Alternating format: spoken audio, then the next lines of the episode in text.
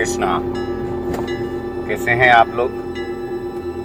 पहले क्षमा चाहूँगा कि मैं पिछले कुछ समय से आई वॉज़ नॉट वेल और आप लोगों को हमारे पॉडकास्ट पे अपडेट नहीं मिला। तो उसके लिए मैं क्षमा चाहता हूँ। तो आइए, आज हम स्टार्ट करते हैं very special you know edition of Kartik महामंथ lecture आज हम बात करेंगे कार्तिक महीने की, जो कि 16 तारीख से स्टार्ट हो रहा है। और कार्तिक जो है, इसके बारे में हम और डिटेल में बात करते हैं।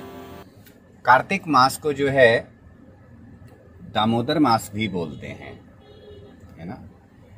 और कार्तिक मास जो है, जो बारह महीने होते हैं हमारे वैष्णव कैलेंडर में उसमें सबसे ज़्यादा महत्वपूर्ण अगर कोई महीना होता है तो वो कार्तिक का महीना होता है। तो आइए, सबसे पहले तो आज हम जानते हैं कि इसको कार्तिक मास क्यों कहा जाता है। ये महीना जो है, भगवान श्री कृष्ण और श्रीमती राधा रानी दोनों को ही सर्वाधिक प्रिय महीना है। दोनों को ही सर्वाधिक प्रिय महीना है। इसके कारण ये है, इसको कार्तिक मास इसलिए कहा जाता है कि श्रीमती राधा रानी की जो माता जी थी, उनका जो नाम था, कीर्ति दया था। ठीक है? और इसलिए श्रीमती राधा रानी का एक नाम जो है, कार्तिका भी है। तो कार्तिका से ही इस महीने का नाम जो है, कार्तिक पड़ा, और इसे हम जो है, कार्तिक मास के नाम से जानते हैं। दूसरा इस मंथ का नाम जो है, हम इसे दामोदर मास के नाम से भी जानते हैं। दामोदर का अर्थ क्या है, पहले हम ये जानते हैं। दाम बोलते हैं रस्सी को, okay? The rope is called दाम। उदर बोलते हैं पेट को, ओके?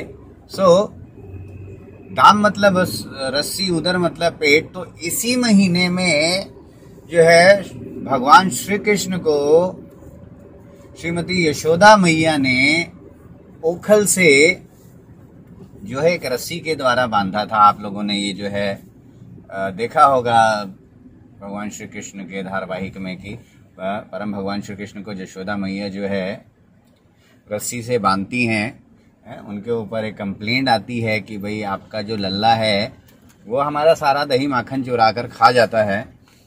और यशोदा मैया को बहुत गुस्सा आता है कि हमारे घर में इतनी गैया हैं, इतना दूध माखन होता है फिर भी कन्हैया चोरी करता है। आप जानते हैं श्रीमती यशोदा मैया के घर में कितनी गाय थी?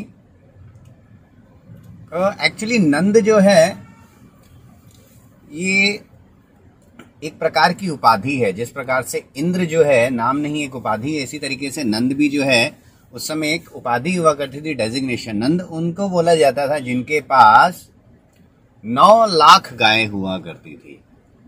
अर्थात भगवान श्री कृष्ण के घर में नौ लाख गैया थी तो सोचिए दूध माखन की कहाँ से कमी होगी? उनका तो बिज़नेस व्यापार जिसको आप आज के लैंग्वेज में बोलते हैं, वो ही दूध, दही माखन बेचना हुआ करता था। तो इस बात को लेकर यशोदा मैया को बहुत गुस्सा आया, और उन्होंने कन्हैया को जो है, पकड़ लिया। पकड़ने के बाद क्या किया? बोले, तुम बहुत शैतानी करते हो, मेरे घर में किसी भी चीज़ की कोई कमी नहीं है। परंतु फिर भी तुम जो है दूसरों के घर पे माखन चोरी करके खाते हो, जिससे मेरा क्या होता है, बहुत बेजती होती है जब कोई आके मुझे बोलता है कि तेरा लल्ला जो है माखन चुरा के खा रहा था, है ना? तो यशोदा मैया जो है, डंडा लेके भगवान श्री कृष्ण के पीछे भागती है, भगवान ठुमक ठुमक के जो है भाग रहे होते हैं। और अंततः जो है यशोदा मैया भगवान श्री कृष्ण को पकड़ लेती हैं और उसके बाद उनको पकड़ के ओखल के पास ले जाके खड़ा कर देती हैं। बोलती हैं, यहाँ से हिलना नहीं है। तो भगवान जो है मैया यशोदा की आज्ञा के अनुसार वहाँ खड़े हो जाते हैं, हिलते नहीं है। मैया एक रस्सी लेके आती है और उस रस्सी से क्या करती है? परम भगवान श्री कृष्ण को बांधने का प्रयास करती हैं। लेकिन जब उस रस्सी से वो भगवान को बांधती हैं तो क्या होता है कि वो रस्सी दो उंगल छोटी हो जाती है। कितनी? दो उंगल छोटी हो जाती है। यशोदा मैया बोलती हो ये तो छोटी हो गई। तो यशोदा मैया एक और रस्सी लेके आती है और उस रस्सी के साथ उसको ज्वाइंट करती हैं और उसके बाद फिर जो है भगवान श्री कृष्ण को बांधती हैं। लेकिन जब वो बांधती हैं तो देखते हैं कि एक बार फिर से ये रस्सी दो उंगल छोटी हो गई। यशोदा मैया एक और रस्सी लेके आती हैं, एक बार फिर से प्रयास करती हैं है? लल्ला को बांधने का, भगवान को बांधने का, परम भगवान श्री कृष्ण को बांधने का, लेकिन एक बार फिर असफल हो जाती हैं। तो यशोदा मैया गुस्से में क्या करती हैं कि घर में जितनी रस्सियाँ होती हैं, सभी को लेकर आ जाती हैं, है ना? और इसके द्वारा भगवान श्री कृष्ण को बांधने का प्रयास करती है, अंततः देखती हैं कि सारी रस्सियाँ घर की खर्च हो गई हैं, लेकिन परम भगवान श्री कृष्ण के लिए अभी भी दो उंगल रस्सी छोटी हो गई है। यही परेशान हो जाती है, उनकी समझ में नहीं आता है तो अंततः वो क्या करने लगती हैं, विलाप करके रोने लगती हैं। जब मैया रोने लगती हैं, भगवान श्री कृष्ण देखते हैं कि जशोदा मैया रो रही हैं तो भगवान क्या करते हैं, अपनी माता को रोते हुए नहीं देख सकते हैं, है ना? कोई भी बच्चा अपनी माता को रोते हुए नहीं देख सकता ना। इसी प्रकार भगवान श्री कृष्ण भी जशोदा मैया को रोते हुए नहीं देख सकते थे। तो अतः उन्होंने बोला कि मैया, ये लो रस्सी अब बांधो, छोटी नहीं होगी। तो जिसके पश्चात यशोदा मैया ने परम भगवान श्री कृष्ण को बाँध दिया, है ना? तो इस लीला को हम बोलते हैं दामोदर लीला। इसी महीने में ये लीला हुई थी, इसलिए इसको हम दामोदर लीला बोलते हैं। जैसा कि मैंने बताया कि भगवान को ये महीना सर्वाधिक प्रिय है है ना? क्योंकि श्रीमती राधा रानी का महीना है ये। तो जो चीज़ श्रीमती राधा रानी को प्रिय है, वो चीज़ जो है भगवान श्री कृष्ण को सर्वाधिक प्रिय है। अच्छा एक उदाहरण के तौर पे मैं बताता हूँ। जब हम गोवर्धन की परिक्रमा करते हैं ना तो परिक्रमा मार्ग में राधा कुंड और श्याम कुंड आता है। है ना? लेकिन आपने कभी किसी के मुख से सुना है कि मैं श्याम कुंड दर्शन करने जा रहा हूँ? शायद नहीं सुना होगा। और मैक्सिमम मैंने तो एटलीस्ट नहीं सुना कि कोई ये बोलता है कि मैं गोवर्धन परिक्रमा करने जा रहा हूँ और श्याम कुंड के दर्शन करूँगा। सभी क्या बोलते हैं? राधा कुंड के दर्शन करने जा रहे हैं। तो आप समझिए कि जो चीज़ राधा रानी को प्रिय है भगवान श्री कृष्ण को, वो क्या है? सर्वाधिक प्रिय है। तो इसलिए भगवान श्री कृष्ण को ये महीना जो है सबसे अधिक प्रिय है।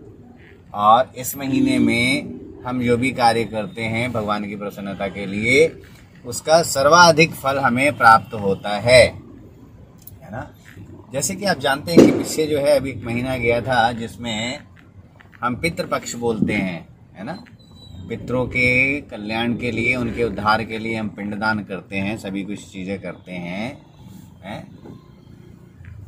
तो पुराणों में बताया गया है आई थिंक ब्रह्म पुराण में ही बताया गया है कि यदि आप कार्तिक मास में है ना, व्रत करते हैं तो उस व्रत के पालन से आपके संपूर्ण पितरों का कल्याण हो जाता है और वो नर्क लोक से उठकर, यदि वो नर्क लोक में या किसी और लोक में है तो सीधे कहाँ जाते हैं वो?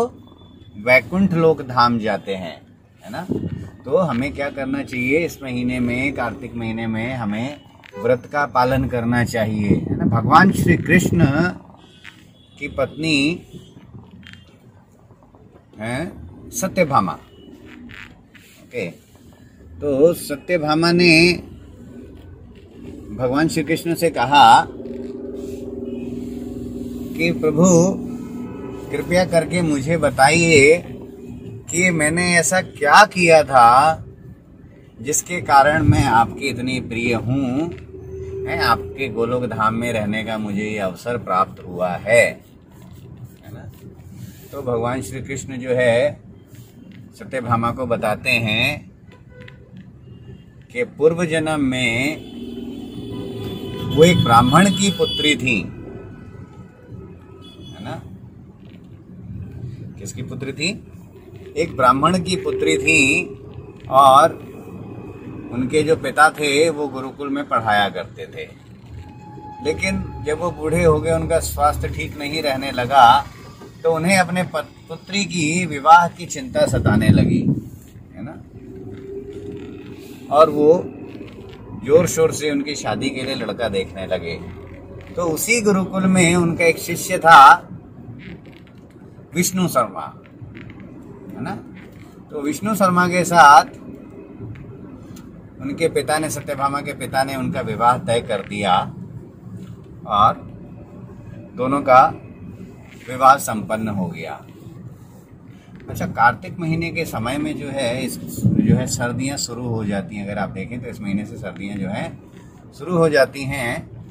तो सत्यभामा के पिता और जो उनके पति थे, यानी कि जमाई उनके, ये दोनों जो है, सर्दियाँ शुरू होने से पहले जंगल में गए, लकड़ियाँ लाने के लिए, है ना? क्योंकि उसके बाद जब सर्दियाँ पड़ेंगी तो लकड़ियाँ गीली हो जाती हैं। उन्होंने कहा, हम कुछ सूखी लकड़ियों की व्यवस्था कर लेते हैं। तो दोनों जो है जंगल में गए लकड़ियाँ लेने के लिए और उनका जो है वहाँ पर एक सामना किससे हुआ? राक्षस से हुआ। और उस राक्षस ने दोनों को मार दिया, है ना? क्योंकि वो वैष्णव थे, दोनों उच्च कोटि के वैष्णव थे तो जब राक्षस के द्वारा उनकी मृत्यु हुई तो गोलोक धाम से विमान आया उनको लेने के लिए और दोनों को जो है वो गोलोक धाम ले गया। इस सूचना के बाद जो है सत्यभामा जो थी उस समय पूर्व जन्म में बहुत दुखी हुई और उनको चिंता सताने लगी कि अब मेरा भरण पोषण कैसे होगा। लेकिन फिर भी चूँकि वो भगवान की अच्छी भक्त थी तो उन्होंने क्या किया, निश्चय किया कि वो कार्तिक मास में जो है, कार्तिक व्रत रखा करेंगी। और उसके पश्चात वो प्रत्येक वर्ष जो है, कार्तिक में व्रत किया करती थी। धीरे धीरे वो बूढ़ी हो गई सत्य सत्यभामा। बूढ़ी होने के बाद भी उन्होंने कार्तिक का जो कठोर व्रत था, वो छोड़ा नहीं। उनका शरीर एकदम वृद्ध हो गया। और जैसे कि आप जानते हैं, कार्तिक में जो है, ब्रह्म मुहूर्त में स्नान किया जाता है, हैं? और अलग अलग प्रकार से फास्ट किया जाता है। जो कार्तिक मास के आखिरी पाँच दिन होते हैं, जिसको हम भीष्म पंचक बोलते हैं, वो पाँच दिनों का स्पेशल व्रत होता है, जिसको वो किया करती थी। और इतना ठंडा पानी होता था जिसमें वो स्नान किया करती थी। पूर्व जन्म में सत्यभामा कहाँ रहती थी? मायापुर नाम के गाँव में, जो एक्चुअल में उस समय हरिद्वार हुआ करता था। तो आप समझिए कि हरिद्वार में गंगा मैया का जल जो है, कितना ठंडा होता है। तो वो स्नान करती थी और कांपती रहती थी, जिस कारण से अंत में उनकी जो है मृत्यु हो गई। और उसके बाद गोलोक धाम से उनको विमान लेने आया और वो सीधे जो है भगवान की सेवा में सत्यभामा को लेके गया और इस प्रकार से सत्यभामा से उनका विवाह हुआ और सत्यभामा बहुत ही अधिक प्रिय है। वेदों में बताया जाता है है ना? वेदों में वर्णन है कि जिस प्रकार से सभी नदियों में श्रेष्ठ कौन सी नदी है? गंगा। वेदों में जिस प्रकार से सबसे ज़्यादा श्रेष्ठ श्रीमद् भागवतम और वैष्णवों में सबसे ज़्यादा श्रेष्ठ भगवान शंकर। उसी प्रकार से सभी महीनों में जो सर्वश्रेष्ठ महीना है, वो कार्तिक का महीना होता है। तो इसलिए हमें कार्तिक महीने में जो है स्पेशल जो है व्रत करना चाहिए, जप करना चाहिए। तो कार्तिक में बताया क्या नियम है जो हमें फॉलो करना चाहिए, उनके कुछ नियमों के बारे में बताता हूँ। एक, कार्तिक महीने में हमें ब्रह्म मुहूर्त में उठकर स्नान करना चाहिए। यानी कि ब्रह्म मुहूर्त क्या होता है? सुबह साढ़े चार बजे तक का जो समय होता है, उसको ब्रह्म मुहूर्त बोलते हैं। यानी कि संपूर्ण महीने में हमें ब्रह्म मुहूर्त में उठना चाहिए, स्नान करना चाहिए। नंबर दो, ब्रह्म मुहूर्त में ही भगवान की मंगला आरती करनी चाहिए। यानी कि सुबह साढ़े चार बजे तक हमें जो है भगवान की आरती करनी चाहिए। नंबर तीन, कार्तिक महीने में दीपदान का बहुत ज़्यादा महत्व है है ना? तो कार्तिक महीने में हमें दोनों ही समय क्या करना चाहिए? दीपदान करना चाहिए। नंबर चार, कार्तिक महीने में हमें से अधिक से अधिक जप करना चाहिए, हरि नाम का जप करना चाहिए। हरे कृष्णा हरे कृष्णा, कृष्ण कृष्ण, हरे हरे हरे राम हरे राम राम राम, हरे हरे। है? तो कार्तिक महीने में हमें जो है सर्वाधिक जप करना चाहिए। बताया जाता है कि कार्तिक महीने में यदि हम एक बार दीप दान दिखा करते हैं भगवान को तो वो दस हज़ार गौ दान के लाभ के बराबर है। है ना? तो आप समझिए कि कितना इंपॉर्टेंट मंथ है कार्तिक महीना। और कार्तिक महीना जो है, अक्टूबर की 16 तारीख से स्टार्ट होके 15 नवंबर तक है। तो आप सभी से निवेदन है कि कार्तिक महीने में आप सभी लोग दीपदान कीजिए, कार्तिक में व्रत कीजिए, और हमें कोशिश करनी चाहिए कि एक ऐसी आदत जो हमारे लिए है ना, छोड़ना मुश्किल है। हमें प्रण करना चाहिए कि इस प्रकार की किसी एक आदत को हम जो है कार्तिक महीने में छोड़ें। तो मुझे आशा है कि आज के पॉडकास्ट के माध्यम से आपको कुछ उचित जानकारियाँ कार्तिक महीने के बारे में मिल गई होंगी। है तो आपसे निवेदन है कि फॉलो कीजिए। कार्तिक मास में धाम में यात्रा करना जो है, श्रेष्ठ माना जाता है। संसार के कोने कोने से लोग जो है श्री धाम वृंदावन की यात्रा करने आते हैं, गोकुल की यात्रा करने आते हैं। गोकुल में जो है, एक जगह पड़ती है, जिसका नाम है ओखल बंधन। ओखल बंधन वही स्थान है, जहाँ पे यशोदा मैया ने भगवान श्री कृष्ण को ओखल से बांधा था। वो ओखल आज भी मौजूद है। तो हमें वहाँ जाना चाहिए। वहाँ जाके जो है भगवान को दीपदान करना चाहिए। और जो लोग वहाँ नहीं जा सकते, लेकिन उखल बंधन पर दीपदान करना चाहते हैं तो हम प्रयास कर रहे हैं कि कार्तिक महीने में एक लाइव जो है दीपदान सेशन रखें। तो जो लोग भी लाइव दीपदान करना चाहते हैं, हमारी एक टीम जो है उखल बंधन पर पहुंचेगी। वहाँ के मुख्य पुजारी जी से बात करके दीपदान की व्यवस्था करेगी। सो एक लाइव दीपदान महोत्सव का जो है उत्सव वहाँ मनाया जाएगा। तो जो कोई भी दीपदान करना चाहता है, लाइव कार्तिक महीने में, वो अपना रजिस्ट्रेशन हमारे पास करा सकता है।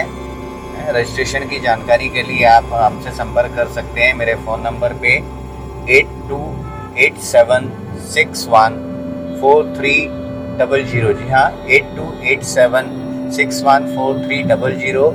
मैं राधाकांत दामोदर दास आप लोगों को बहुत बहुत धन्यवाद देता हूँ। आप रेगुलर जो है इस पॉडकास्ट के माध्यम से हमारे से जुड़े हुए हैं। आशा करता हूँ कि आगे भी जुड़े रहेंगे और हम ऐसी बहुत सारी जानकारी आपके साथ भविष्य में भी शेयर करेंगे। हरे कृष्णा।